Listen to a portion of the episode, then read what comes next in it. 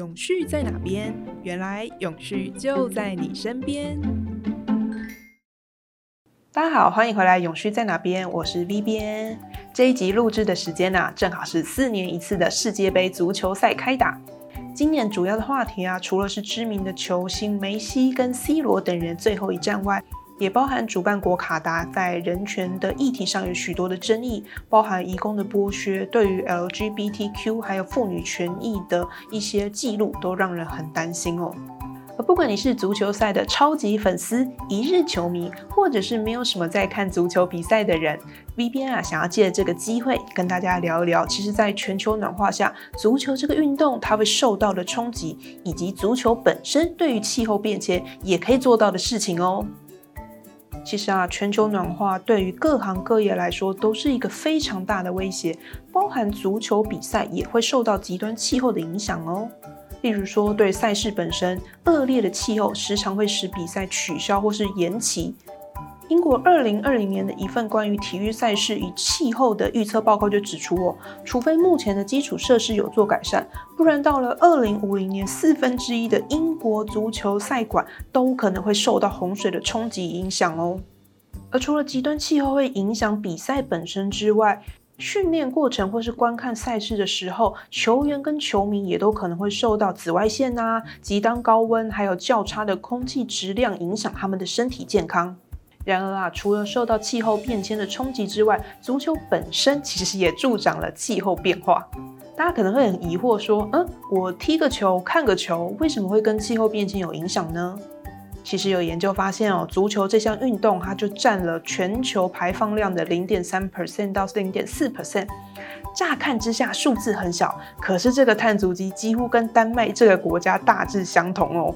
那这些碳排的来源主要来自于哪里呢？根据 V B 查到的资料显示，哦，以英国超级联赛来说，球队的移动交通会是主要的碳排放来源之一。相比住宿的碳排哦，俱乐部在交通旅行的部分就占了六十 percent 以上。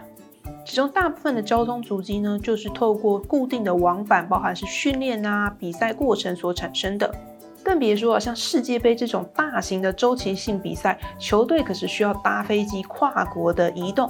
这里啊，别忘了还会有大批球迷开车、搭大众运输等等方式，跟着他们支持的球迷前往世界各地为球队加油呢。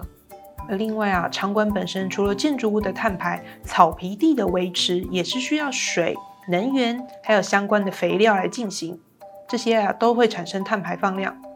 此外啊，除了运动员固定在场馆进行的相关训练，还有饮食的碳排之外，每场赛事之后，球迷所产生的废弃物以及废弃物处理的交通运输都要算在里面哦。这样听下来啊，大大小小的足球赛事，包含球员跟球迷本身吃住、交通以及场馆需要维运的相关碳排费用，累积起来，感觉真的会很惊人呢。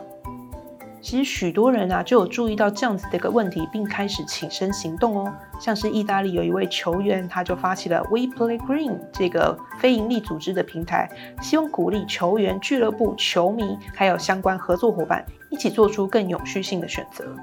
那足球本身能够对气候行动产生什么样的影响，或是扮演什么样重要的角色呢？一边查一下资料啊，觉得可以分成两大面向。第一个部分呢，偏向是硬体。那既然个人的碳足迹常常就会花在能源、交通跟食品上，体育俱乐部也可以这样做啊。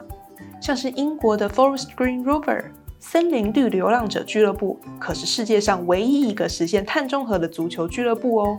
他们的草皮地上啊有太阳能板，也透过电网引入风电，所以整个场馆呢百分之百由绿能供应。另外，它也设有电动车的充电站，鼓励球迷使用更低碳的交通工具。另外一个很特别的是，他们提供了完全素食的菜单哦。这个俱乐部所有的食物跟饮料啊都是植物性的，而球员也不能在俱乐部的范围内吃或者是带肉类制品。而草皮本身呢，也强调不使用化学杀虫剂与化肥。这些做法是不是很让人惊讶呢？一边看到资料的时候，就觉得创办人想的真的很周全呢。如果越来越多的俱乐部都往这个方向前进的话，相信啊，对于降低碳排会有很大的帮助呢。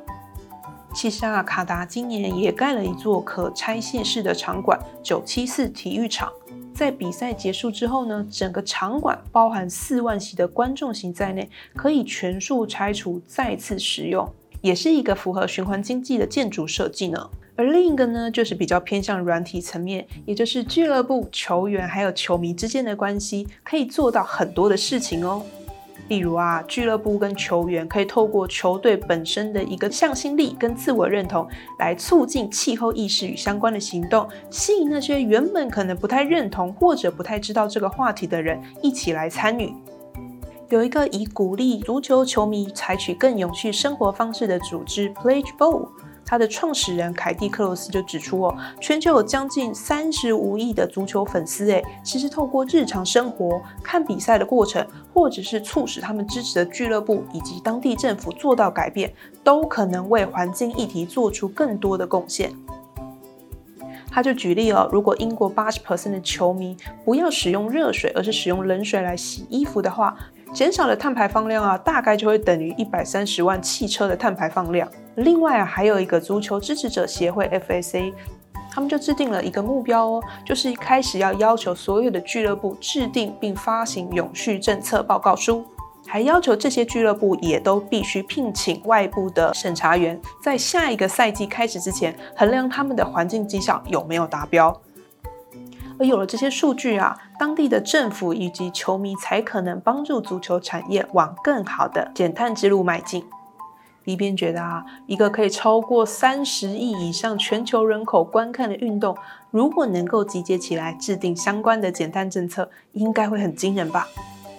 像台湾啊，就有许多厉害的厂商使用环保回收纱线制造成的球衣跟球鞋，也有机会为体育赛事的减碳之路做出更多的贡献呢。